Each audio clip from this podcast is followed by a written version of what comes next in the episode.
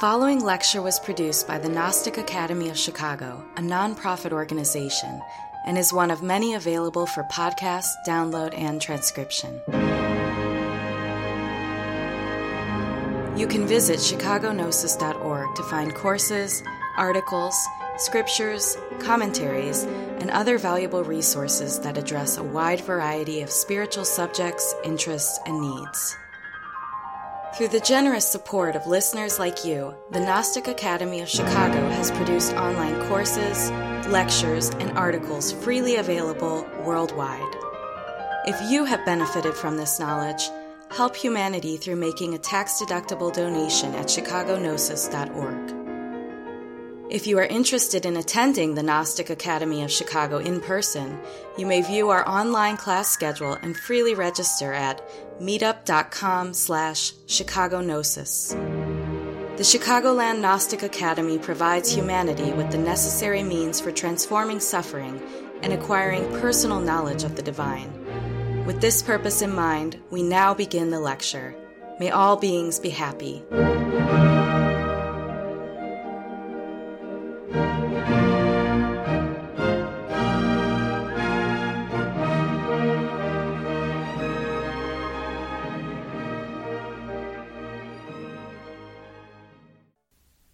Gnosticism pertains to a very special form of self knowledge or self analysis, popularized through the famous Greek maxim on the Temple of Delphi Homo nosce ipsum, otherwise translated as Man, know thyself, and you will know the universe and the gods.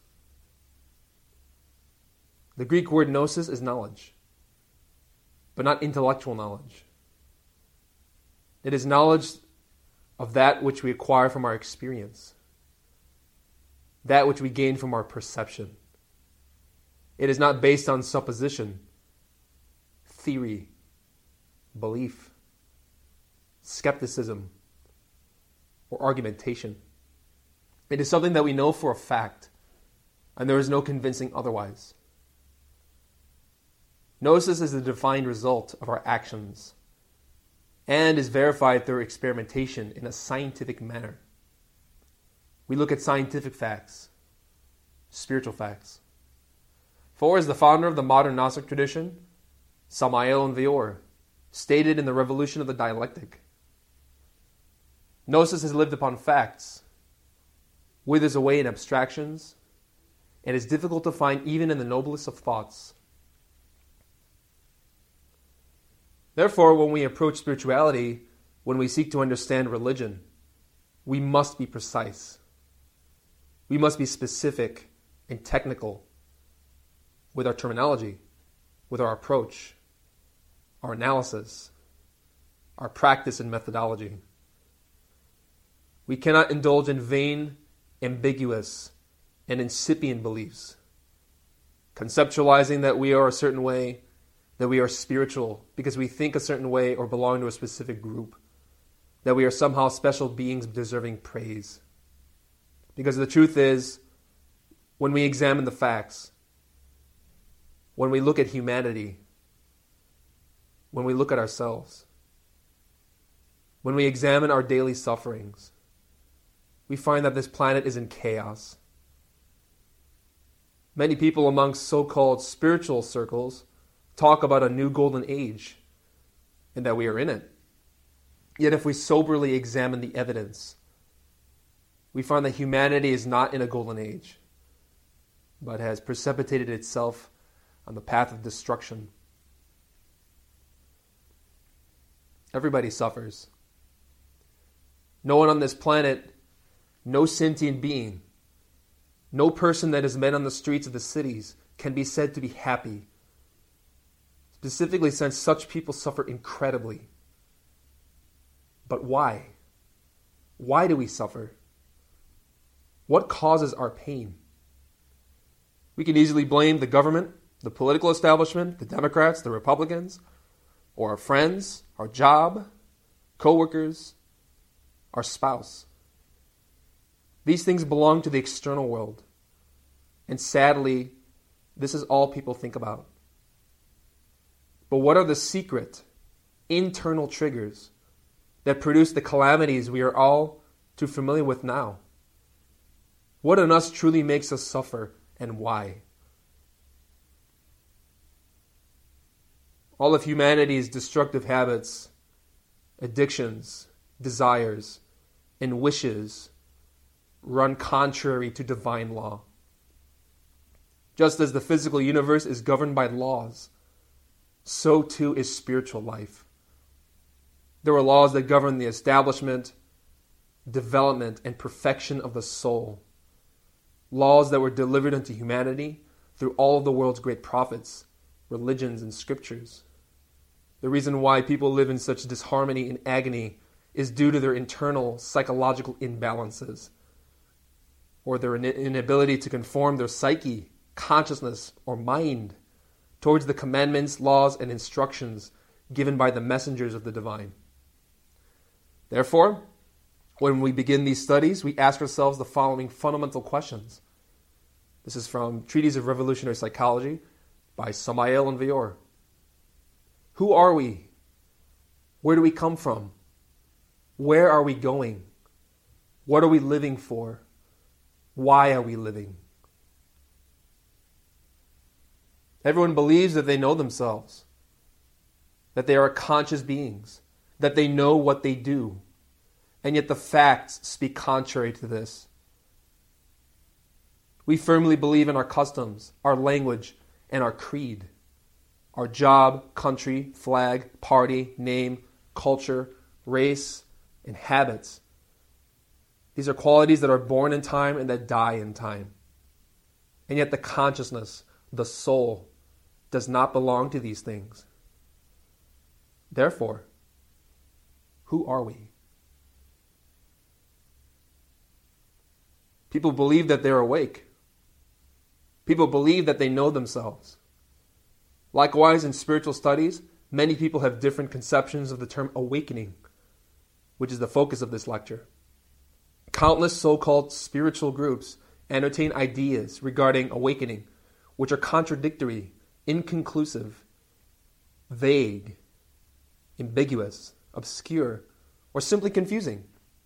Definitions that are in conflict with the scriptures given by the great masters of spirituality, whether Buddha, Krishna, Jesus, Moses, and the prophets. Awakening is a popular term but how is it practical? What does it mean to awaken? Some people use the term awakening to relate to an inspiration, a sudden inclination to study religion or spirituality. This is basic. This is, however, a fundamental first step. Also, the awakening we seek to understand is not physical. It is not only the awakening of our physical senses when arriving from sleep. Our taste, sight, touch, hearing, and smell. Neither is awakening related to thought, thinking, concepts, sentimentalizing, believing, theorizing, holding on to ideas about ourselves, or conjecturing about a philosophy with the intellect, believing something fully with our heart, yet not really knowing anything. As I mentioned, awakening has nothing to do with our name our job, our language, customs, culture, habits, beliefs, and family. These things came with birth and they end with death.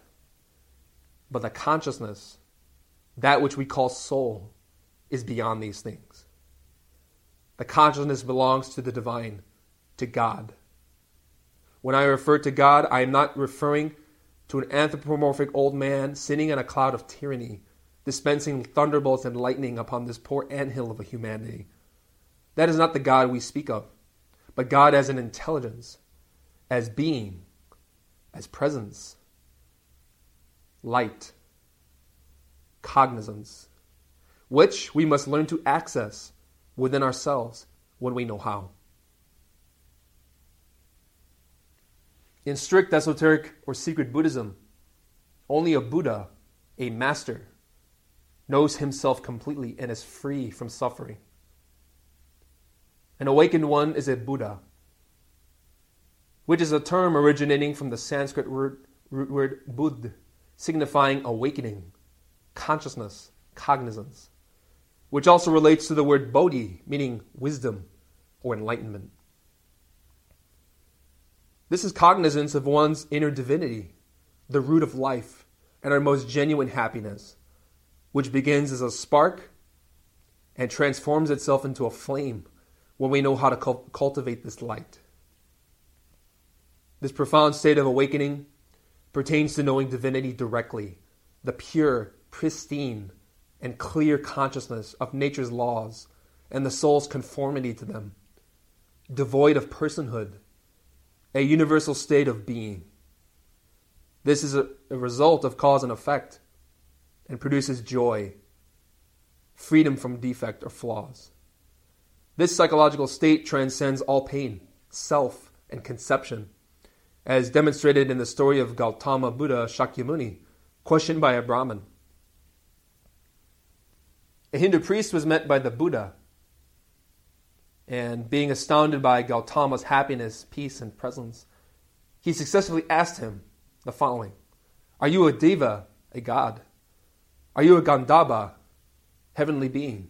Are you a Yakkha, a nature spirit?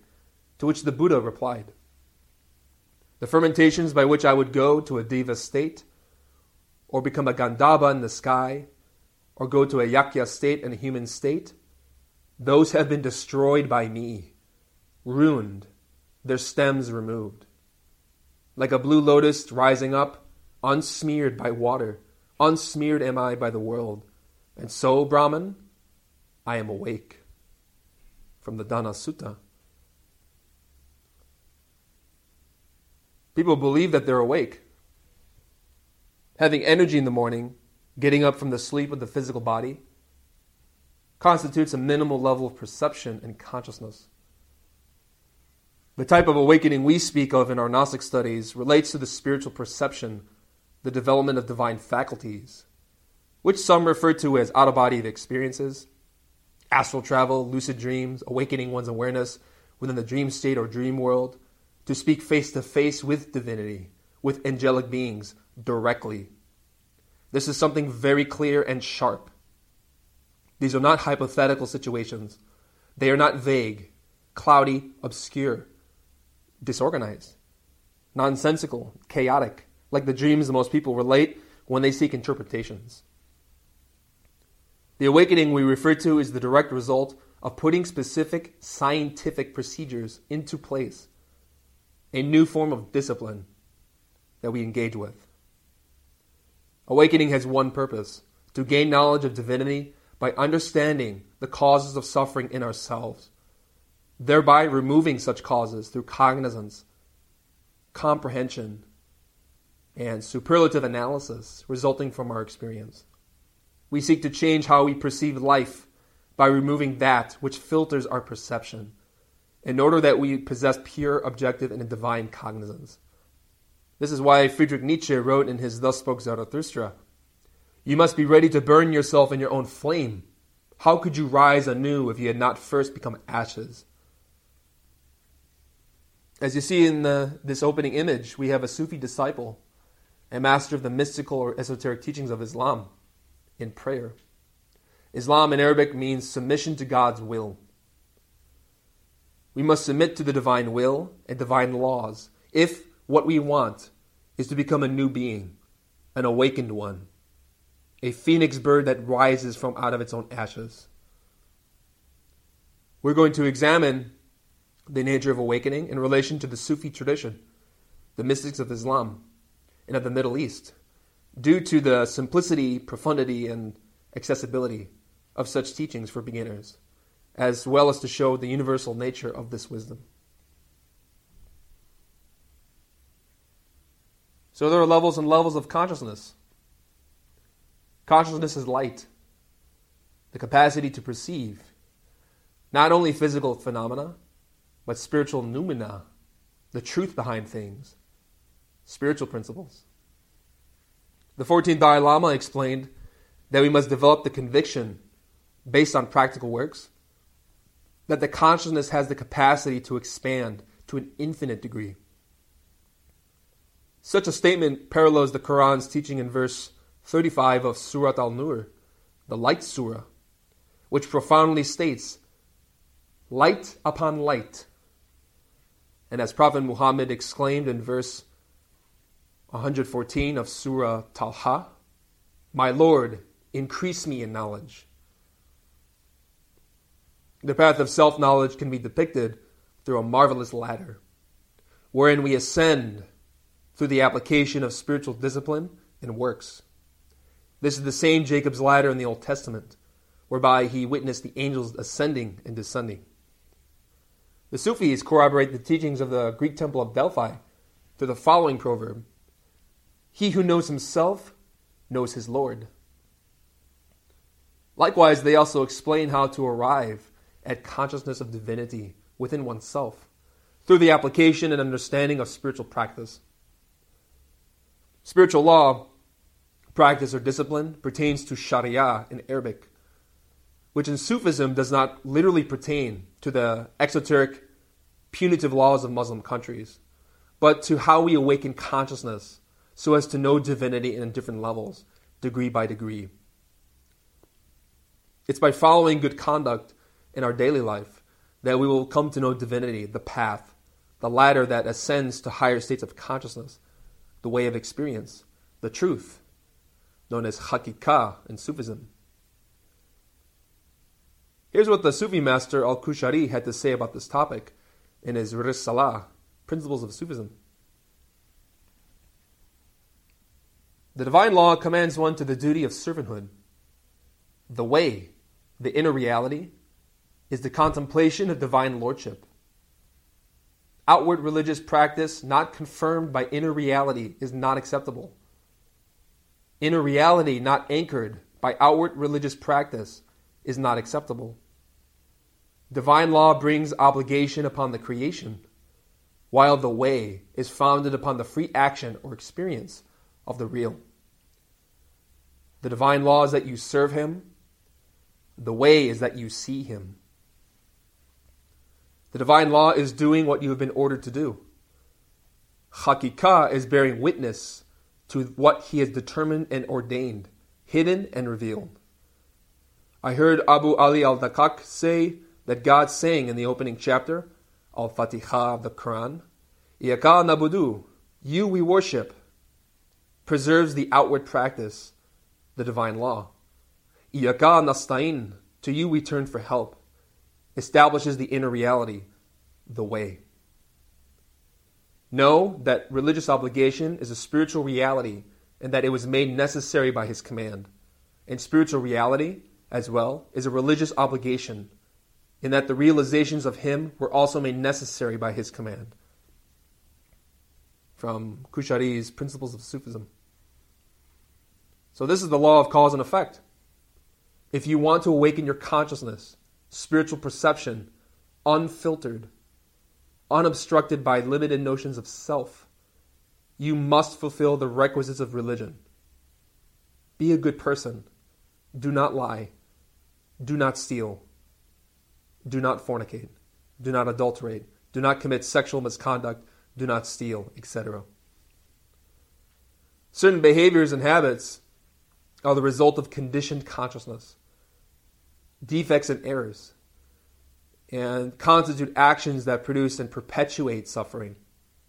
Positive, virtuous actions are the result of awakened, unconditioned, and free consciousness, of divine remembrance, and help to produce and perpetuate happiness for oneself and others. Positive actions aid us in removing the conditions of our psyche. Hence the emphasis within Sufism for purity of mind, heart, and body. There are some who believe that the etymological meaning of the term Sufi designates the pure wool or purity of the soul, Suf, that adorns the great initiates, the great practitioners. Therefore, if we want to realize our inner divinity, we must cultivate the causes and conditions for the fruition of that realization within us. Through, specifically, psychological purification. When we purify our consciousness, we ascend to higher levels of consciousness of being. If we give in to desire, our conditioned psyche, habits, and egotism, strengthening our negative qualities, we descend and enter inferior levels of consciousness or being.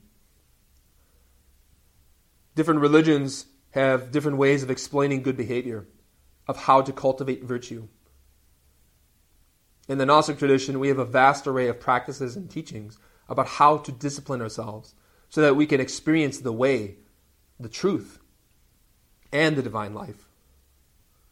Therefore, this scriptural affirmation goes against millions of books being written for a modern New Age public, which affirm that anyone can experience the divine by doing whatever they want, by creating their own mantras, sacred sounds, by creating their own reality, by giving in to their egotistical desires.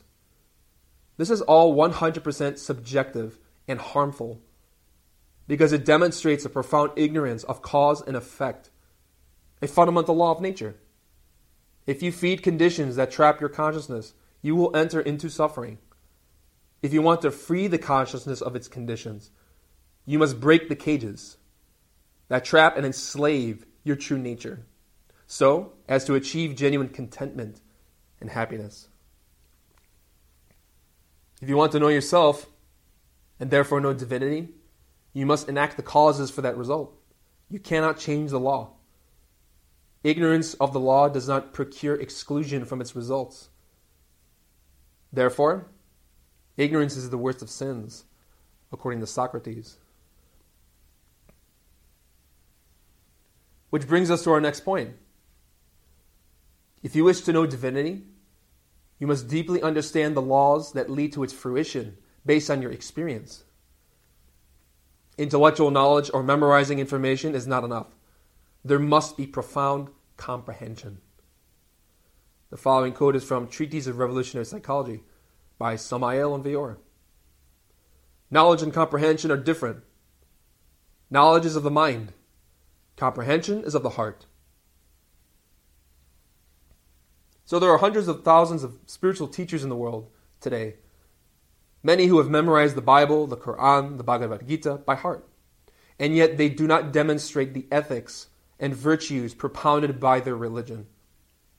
As illustrated by numerous cases of sodomy, molestation of children by priests, and other horrible crimes committed in the name of spiritual brotherhood and religion. People may have a lot of knowledge in the mind about religion, and yet fail to fulfill even one precept given by their tradition. This is why Christ taught his disciples to be vigilant, stating, By their fruits you will know them. People know many things about God astral travel, awakening consciousness in dreams, in order to converse with the angels, etc. Yet have they experienced these truths in themselves? Likewise, we may have many cherished beliefs and knowledge regarding our terrestrial identity, and yet we fail to comprehend who we are in a deep manner.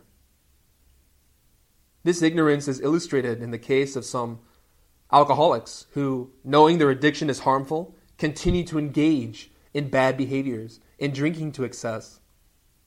This example shows us that while we may have a lot of knowledge of right and wrong, we still may lack comprehension of the consequences. If we place our hand on a hot stove, we will retract our hand in pain.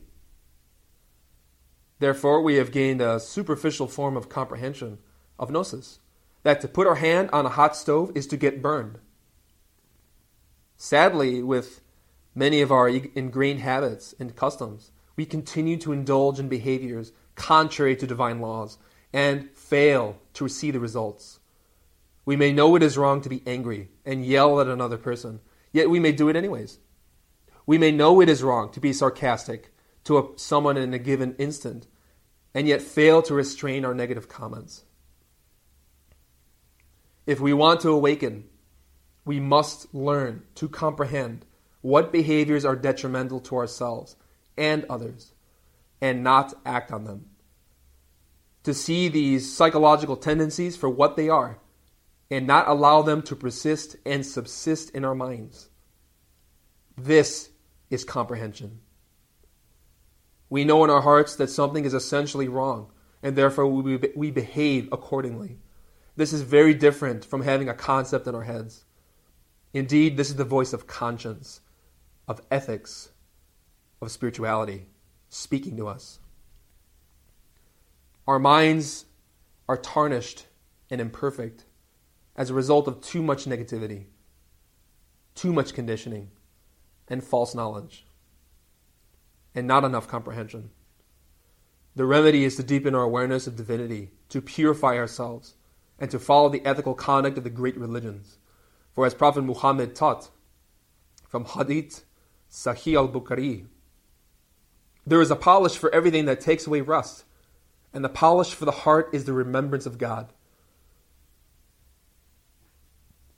Likewise, awakening and comprehension are synonymous. True spirituality or understanding is developed through following the heart, as the Sufi master Ibn Arabi explains in his book Divine Governance of the Human Kingdom. May God open the eyes of your heart, shedding his divine light. The angelic realm, which contains the potential of future creation, incorporeal existences, the meaning of all and everything to come, and divine power, is the element from which the visible world is created, and, therefore, the material world is under the influence and domination of the angelic realm. The movement, the sound, the voice, the ability to speak, to eat and to drink is not from the existences themselves in the visible material world. They all pass through the invisible world of the angelic realm. We think that we see with our eyes. The information, the influences of perception, are due to our senses, while the real influence, the meaning of things, the power behind what sees and what is seen, can be reached neither by the senses nor by deduction and analysis, comparison, contrasts, and associations made through intellectual theories. The invisible world can only be penetrated by the eye and the mind of the heart. Indeed, the reality of this visible world also can only be seen by the mind and eye of the heart. What we think we see is but the veils which hide the reality of things, things whose truth, whose meaning may not be revealed until these veils are lifted. It is only when the dark veils of imagination or fantasy and preconception are raised that the divine light will penetrate the heart, enabling the inner eye to see.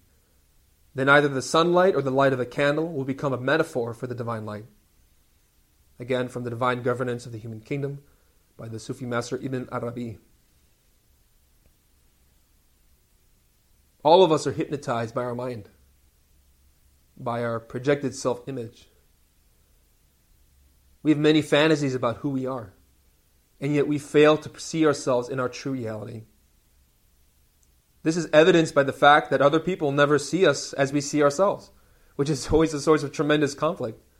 We have a lot of knowledge in our heads that we identify with, such as our name, language, customs, education, etc.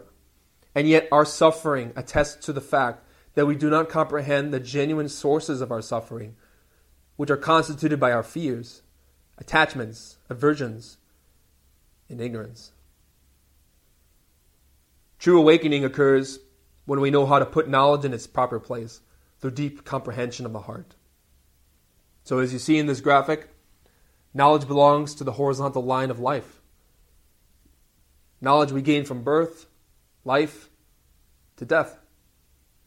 On the left of this horizontal path is our genesis, followed by childhood, adolescence, adulthood, marriage, children, old age, decrepitude, and death towards the right. This is the path of terrestrial knowledge, which is necessary and fundamental for living in the world in which we are.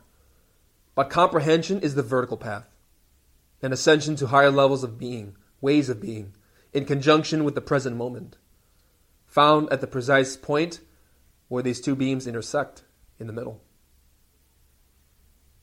We cannot avoid the horizontal line of life, but we can learn to transform it by ascending to a higher way of being, a superior level of consciousness.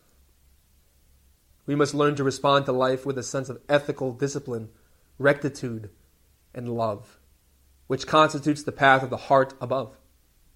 Learning to behave in a conscious manner helps us to ascend to higher ways of being, levels of being, along the vertical path. Ascending this vertical line, we come to experience heaven, or heavenly states as defined by some religions. Yet, if we continue as we are, identifying with psychological states of hatred, anger, pride, fear, sarcasm, lust, desire, etc., these negative qualities will take us down this vertical path towards submerged states of consciousness. This vertical path below signifies states of suffering, chaos, affliction, and pain. This is known as hell or diabolical psychological states within religion. So, if we do not change our ways of being, we will eventually descend on that path where we will awaken into more suffering and pain than we, than we currently experience.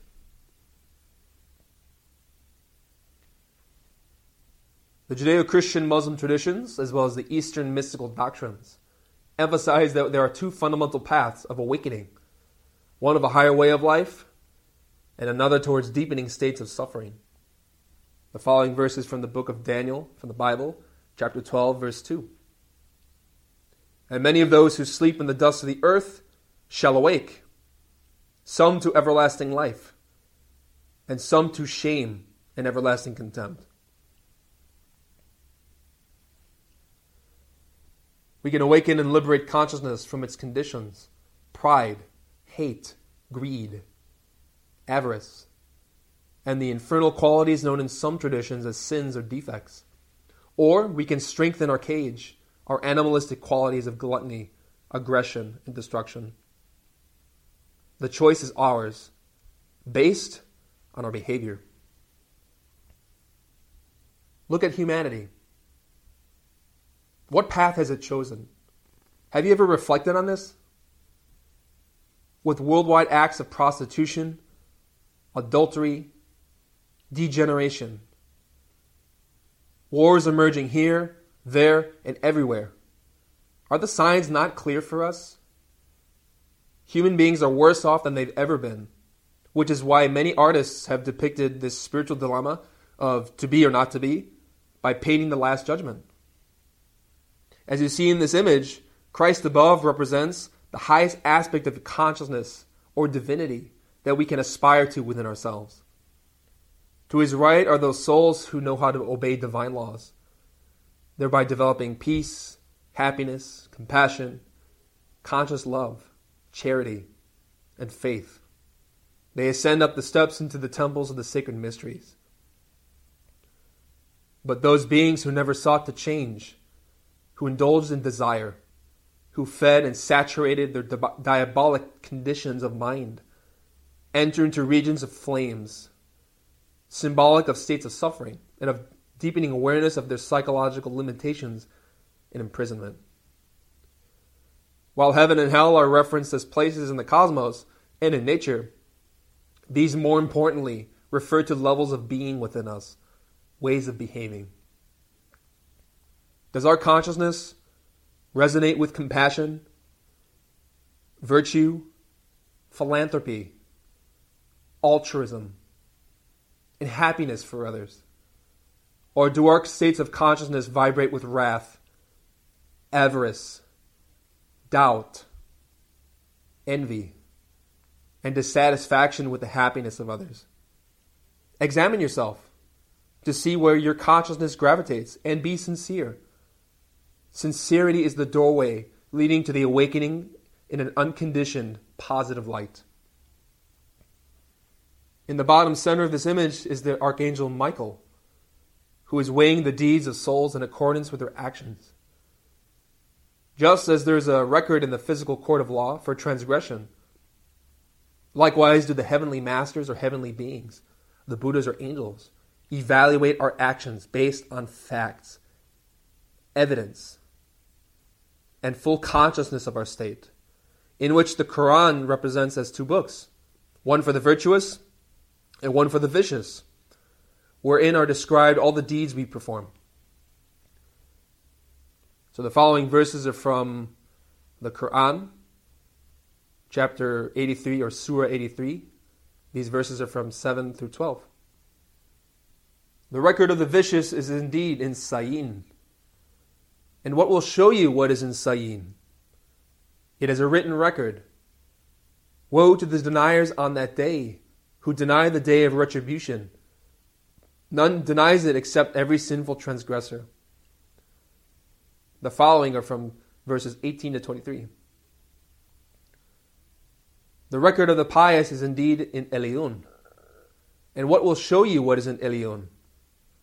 It is a written record, witnessed by those brought near to God. Indeed, the pious shall be amid bliss, observing as they recline on the couches. Sa'in is typically associated with the lowest hells, or states of unconditioned perception. Iliyun can refer in Islam to the highest heavens, a mountain peak that overlooks everything.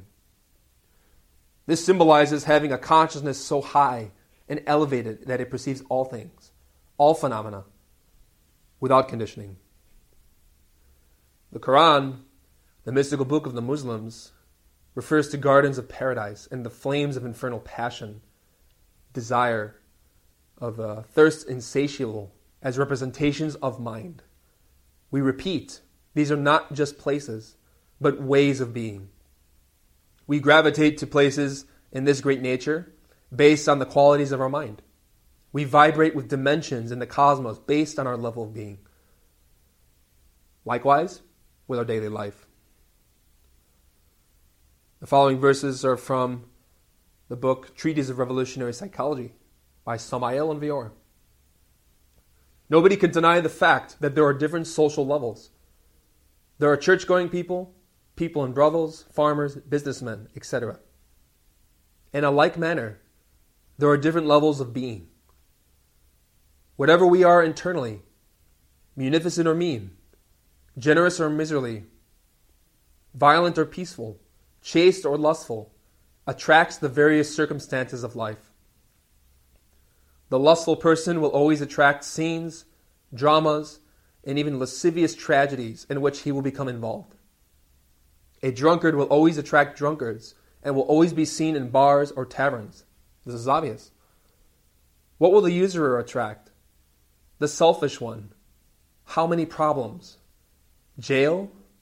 Misfortunes? Again, that's quote from Samael Aun Weor. Sadly, humanity is addicted to negativity and is averse towards the divine life. For as John Milton stated in Paradise Lost, the mind is its own place, and in itself can make a heaven of hell, a hell of heaven. So simply examine what people worship today. Turn on the television, and you will find entertainment and shows on killing, on cruelty, on deception, criminality. People have made a heaven of hell, being addicted to negative behavior. Likewise, when someone teaches the masses about the heavenly path, people scorn such a prophet or messenger and may eventually try to kill him. As we saw with the crucifixion of Jesus, the poisoning of Buddha and of Socrates, the persecution, persecution of Muhammad, etc. So we must be profoundly analytical and honest with ourselves.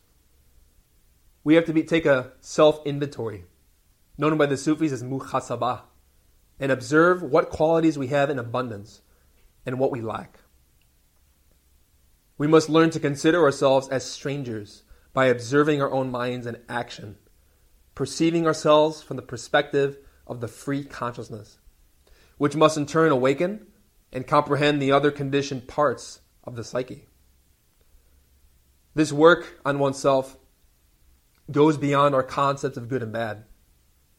We must be sincere and comprehend how none of us are completely innocent in life. If we consider that we are spiritual people filled with such and such good qualities, virtues, we must be willing to consider how we may be mistaken. Otherwise, why would we change? The following quote is from the Great Rebellion by Samael Aun Weor. A thing is good when it suits us and bad when it does not. Within the rhythms of poetry, crime is also concealed. There is much virtue in the villain and much evil in the virtuous. Even though it may seem incredible, crime also hides itself in the very perfume of prayer. Crime disguises itself as a saint. It uses the best virtues. It presents itself as a martyr and even officiates in the sacred temples. Simply look at some priests today who are molesting children and yet who consider themselves to be holy people. Jesus warned about such hypocrites in his parable of the publican and the Pharisee, whereby a rich priest went to pray in the temple, congratulating himself and boasting of his good qualities, and denigrating a poor man in the corner who was beating his chest in repentance, feeling too guilty to be forgiven for his deeds. Christ said that the poor man's prayer was granted since it was sincere. Whereas the Pharisee, the so called spiritual person, overconfident with himself, was not. A Pharisee is a person from any religion who thinks and believes they are holy and justified, when in truth they only believe, having no development. Therefore, it is easier for a camel to go through the eye of a needle than for a rich person to enter the kingdom of God. The words of Jesus in the book of Matthew, chapter 19, verse 24. So to be rich is to feel oneself self sufficient, especially from divinity. The Quran also posits a similar, similar parable in Surah 18, the cave, verses 32 to 43, of which I'll read at this moment. Draw for them the parable of two men, for each of whom we had made two gardens of vines, and we had surrounded them with date palms, and placed crops between them. Both gardens yielded their produce without stinting anything of it, and we had set a stream gushing through them. He had abundant fruits, so he said to his companion as he conversed with him, I have more wealth than you, and am stronger with respect to numbers. He entered his garden while he wronged himself he said, I do not think that this will ever perish, and I do not think that the hour will ever set in. And even if I am returned to my Lord, I will surely find a resort better than this. His companion said to him, as he conversed with him, Do you disbelieve in him who created you from dust, then from a drop of seminal fluid, then fashioned you as a man? But I say, He is Allah, my Lord, and I do not ascribe any partner to my Lord. Why did you not say when you entered your garden, This is as Allah has wished? There is no power except from Allah, the Divine. If you see that I have lesser wealth than you and your children, maybe my Lord will give me something better than your garden, and He will unleash upon it bolts from the sky so that it becomes a bare plain, or its water will sink down so that you cannot obtain it.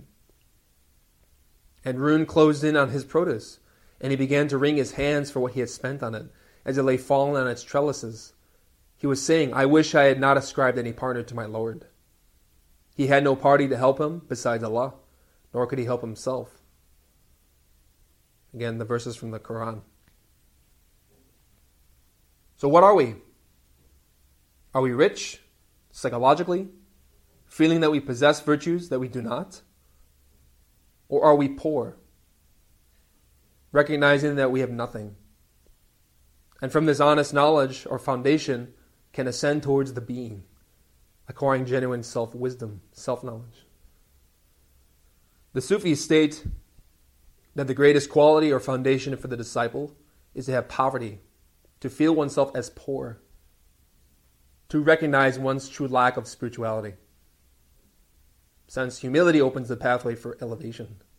Wherever the sense of me, myself, or I is absent, we experience the plenitude of the being. Or as Samael Aun Weor wrote in the Aquarian message, God seeks the nothingness in order to fill it.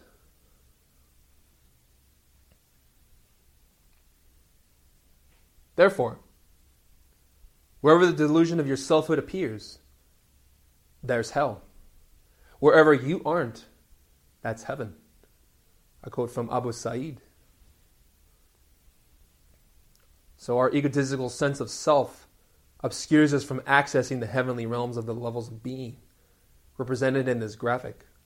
This is known as the tree of life in the book of Genesis, and is a map of awakening from the lowest states of matter, energy, and consciousness to the most refined, synthetic, essential, and spiritual at the top.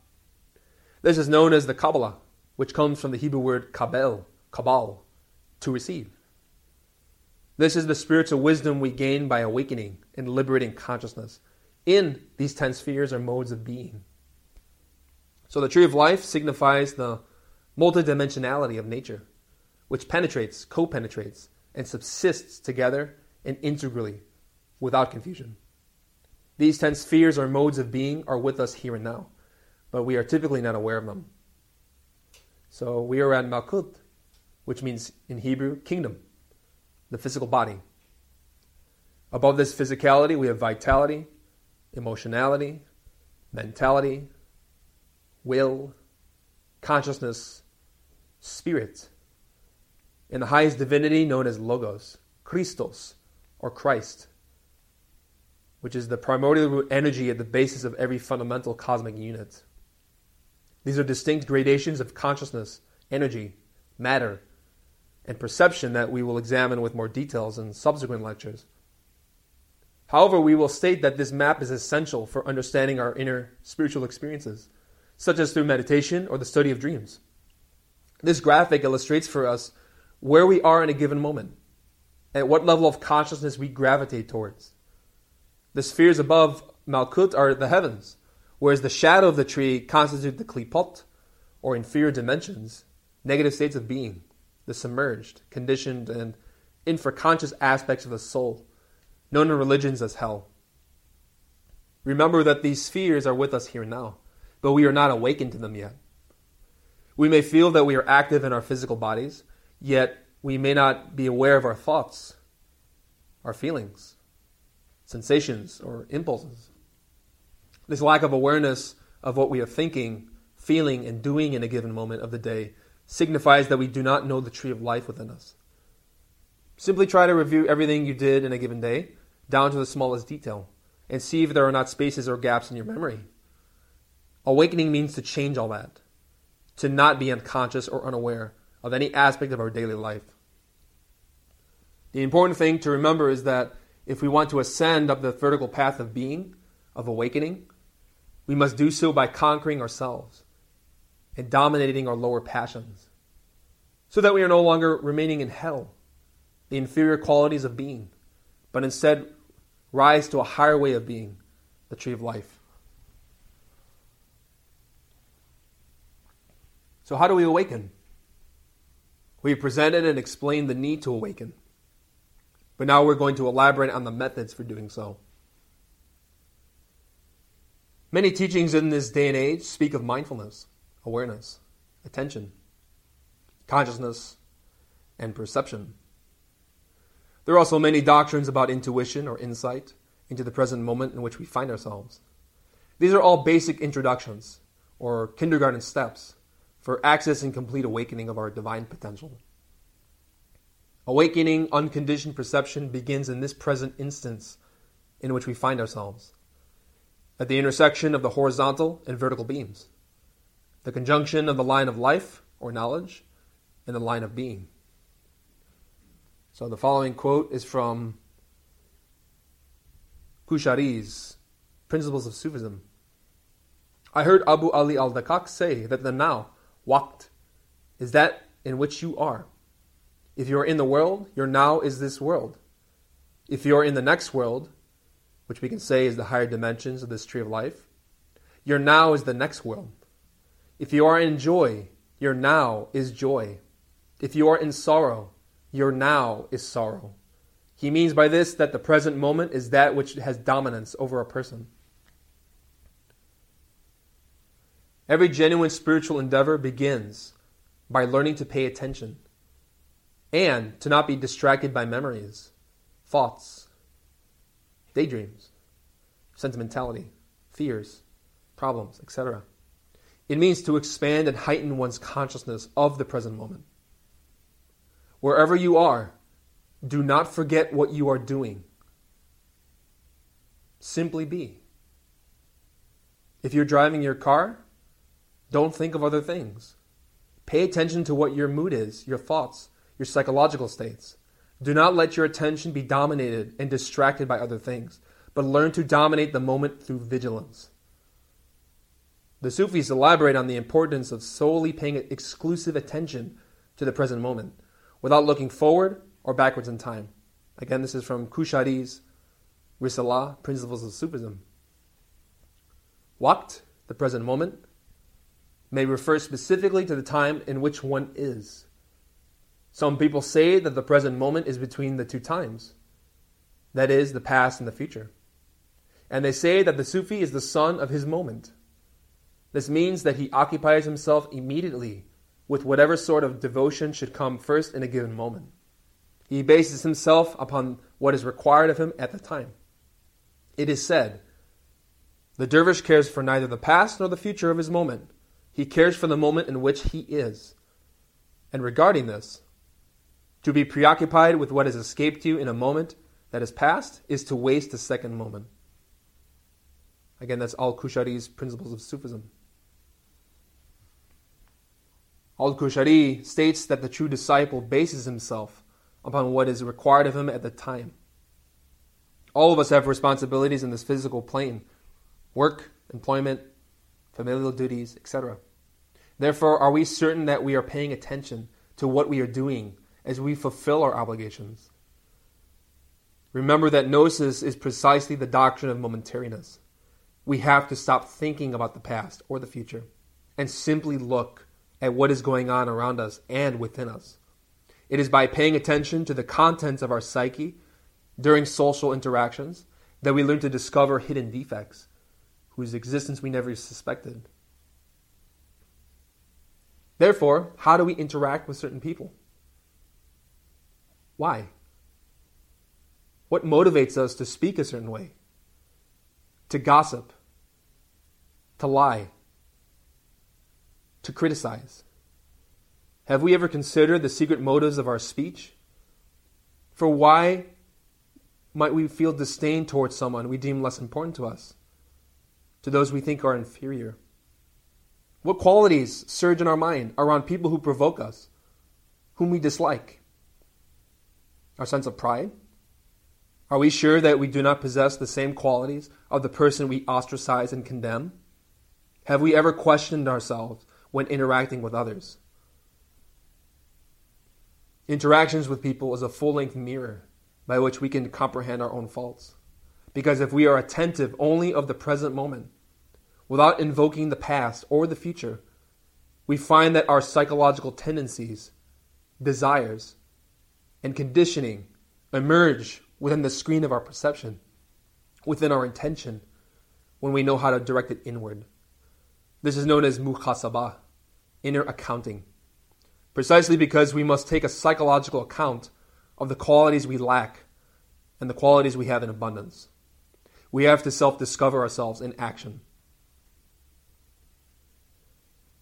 We must also learn to be aware of our surroundings and our intimate connection to the divine presence, labeled muhadara, awareness of the divine self within Sufism.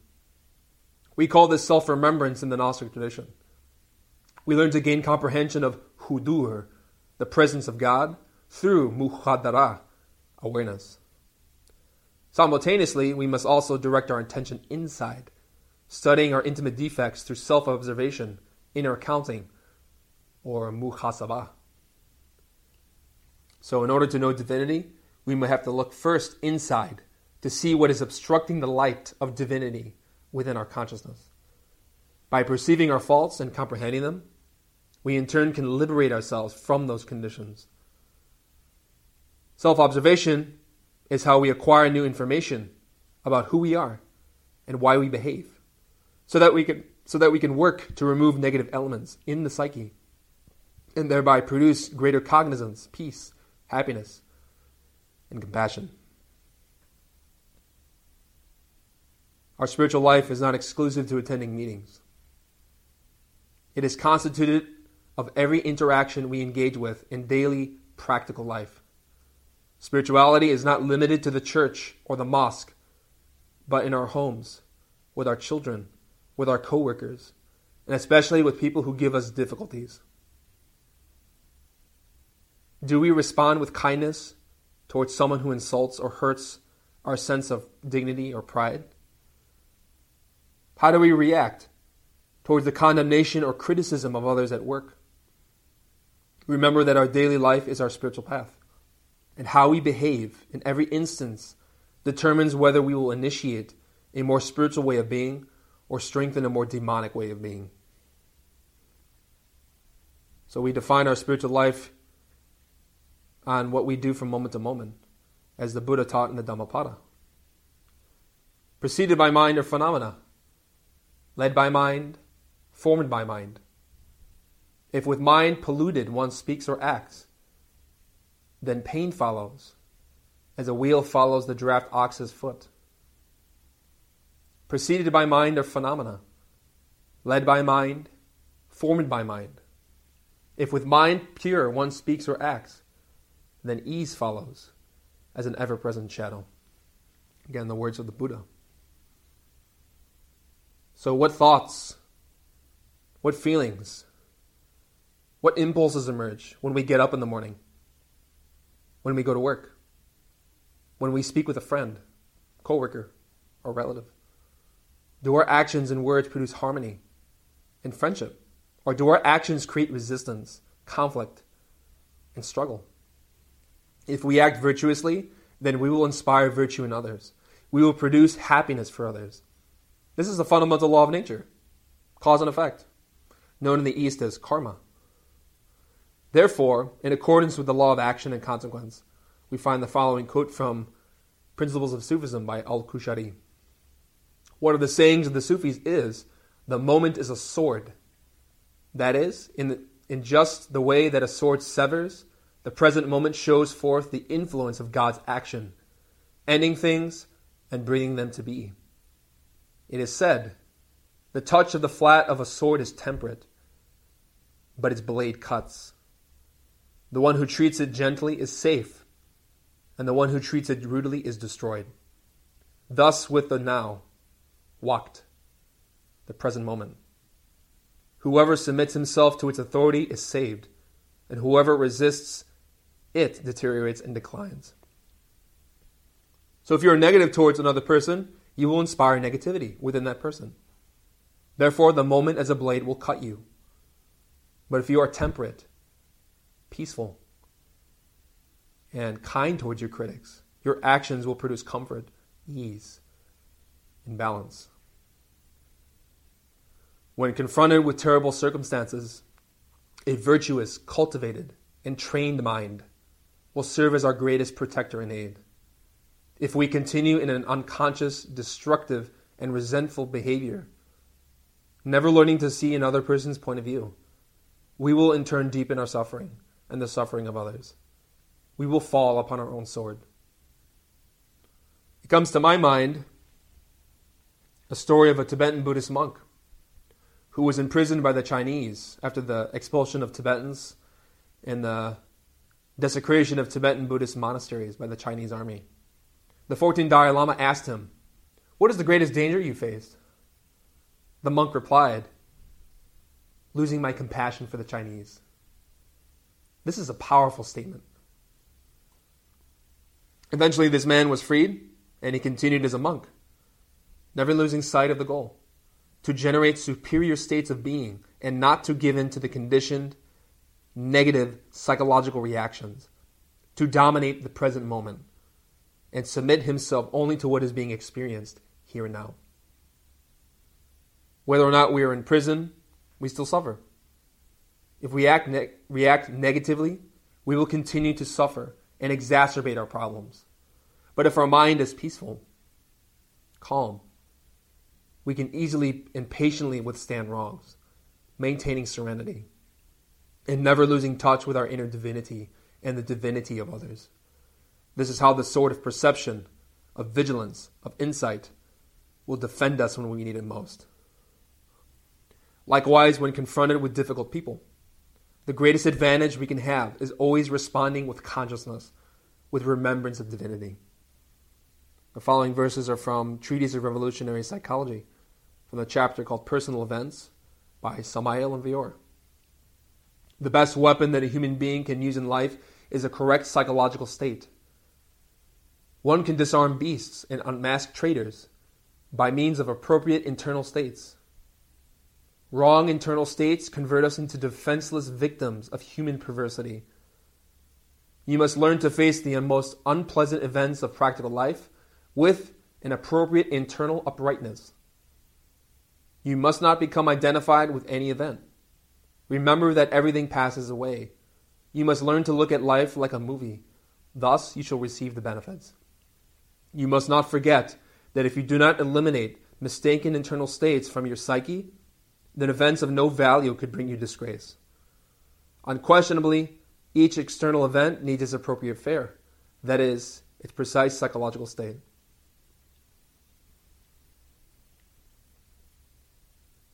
So question yourselves from the perspective of conscious attention.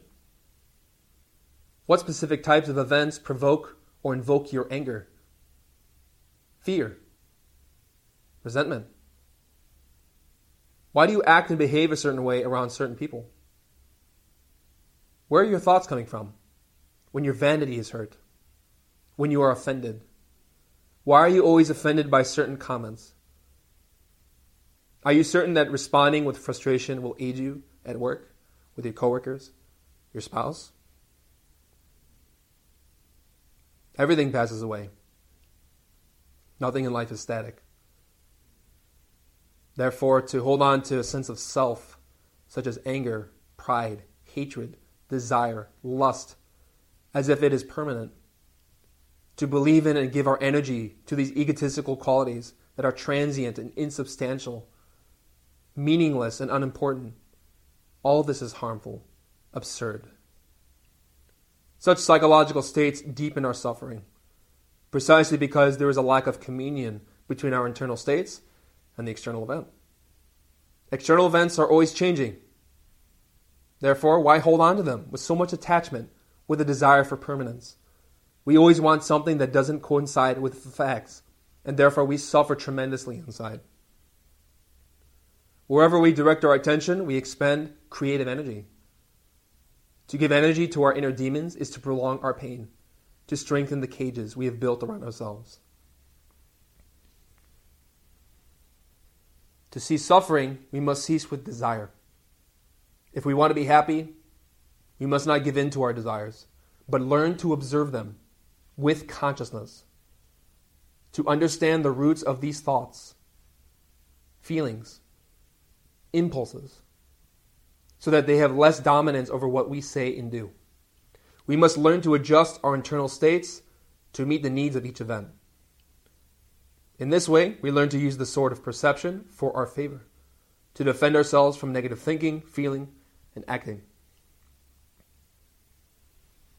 When you learn to follow the intuition of your innermost divinity, your being, then you will learn how to com- competently negotiate and navigate the seas of your life, not only for your own benefit, but for the benefit of others.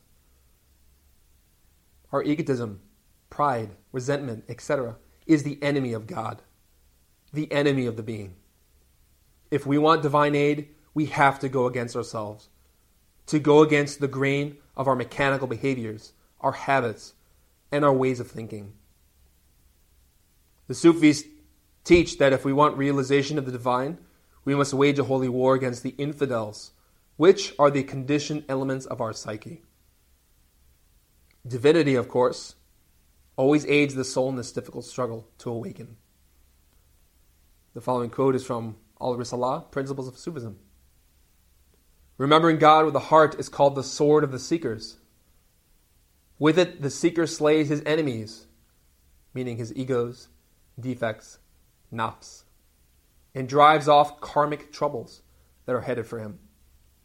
Even if difficulty should overshadow the servant, his fleeing to God Most High in his heart immediately turns away from him the thing he hates.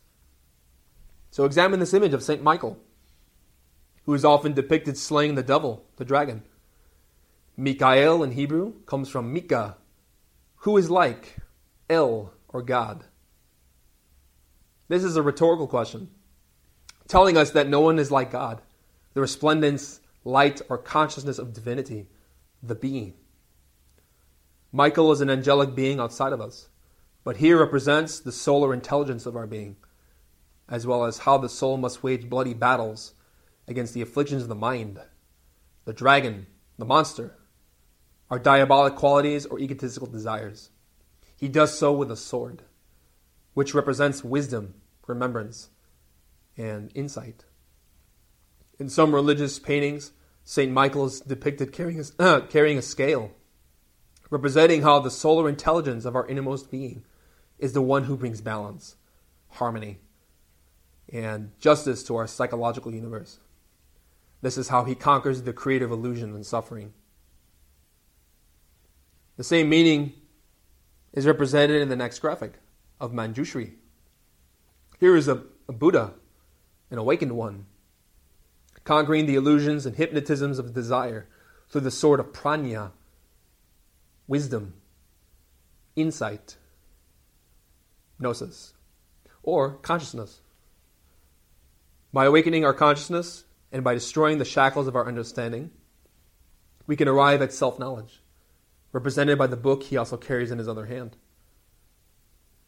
The book represents knowledge, whereas the sword represents being, insight, consciousness. Therefore, knowledge and being must be harmoniously balanced within us in order to establish the flaming powers of comprehension in our psyche. So, with superior knowledge, we can learn to redirect the course of our life, and with practical wisdom and insight, cut through to the sources of our greatest problems, thereby liberating our soul, awakening it definitely. The Sufi state, from Principles of Sufism by Al Qushayri.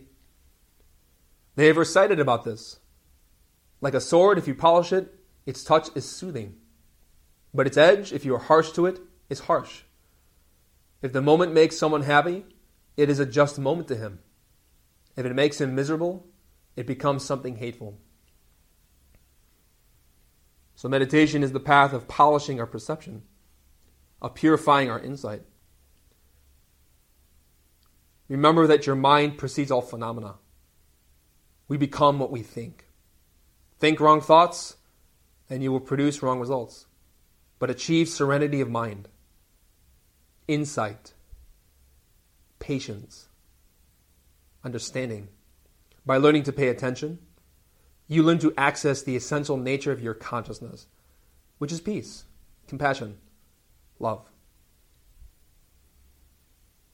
So, in synthesis, we seek to change our behaviors and states of mind in a fundamental way. Awakening results from knowing how to transform the psyche into something positive and conscious, free of limitations. It means that we know how to act in every instance of life in an appropriate and defined way. The following quote is from Al Hujwiri, Revelation of the Mystery.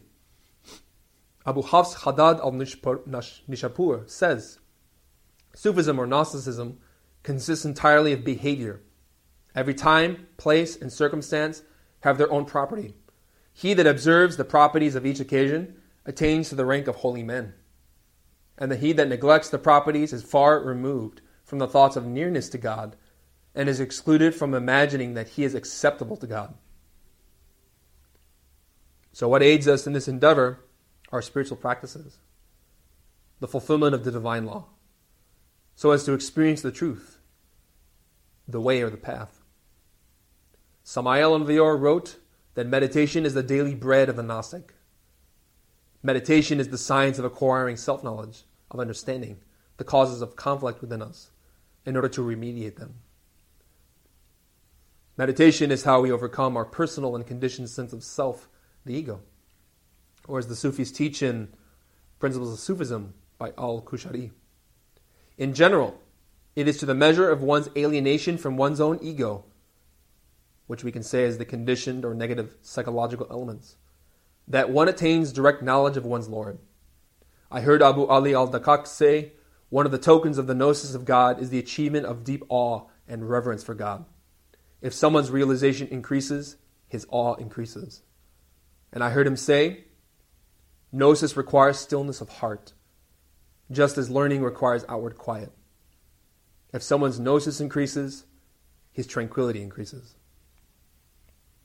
So it's in a state of tranquility where we can remove the conditionality of the mind in order to free and awaken the soul, the consciousness, from bondage. By increasing our knowledge of divinity through removing the causes of suffering, we in turn develop true peace of mind.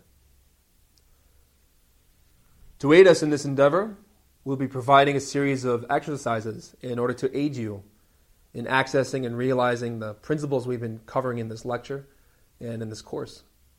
We recommend you study and fulfill these practices each week in a diligent way so that you procure de- uh, definite and consistent results. Consistency is key, since without steadfastness in one's spiritual discipline, one can attain nothing.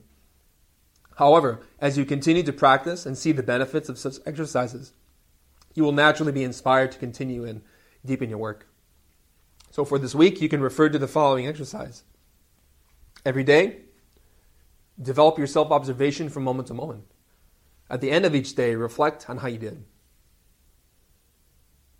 Every day, sit in a comfortable meditation posture, sitting upright either in a meditation bench, cushion, or Western style in a chair. Relax your mind, heart, and body. Afterward, concentrate on your heart and pronounce the mantras Om Tat Sat, which is pronounced like this Om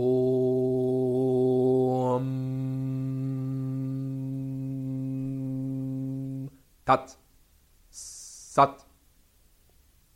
Do not think of anything else, nor allow your mind to wander. If you get distracted, gently return your attention to the mantras. Do this for a period of 30 to 60 minutes.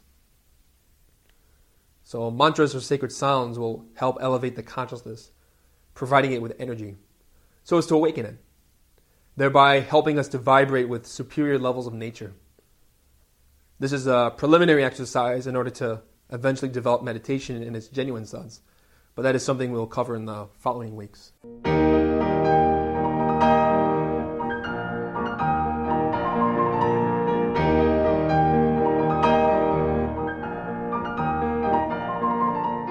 To learn more about the knowledge covered in this lecture, we invite you to study the books available through Glorian Publishing or GnosticTeachings.org.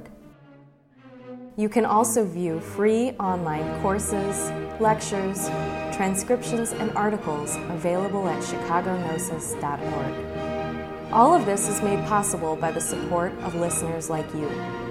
Have you benefited from this knowledge? Help others by making a tax deductible donation at chicagognosis.org. We thank you for listening. We hope that these lectures aid you in developing your complete and divine potential. May all beings be happy. May all beings be joyful. May all beings be in peace.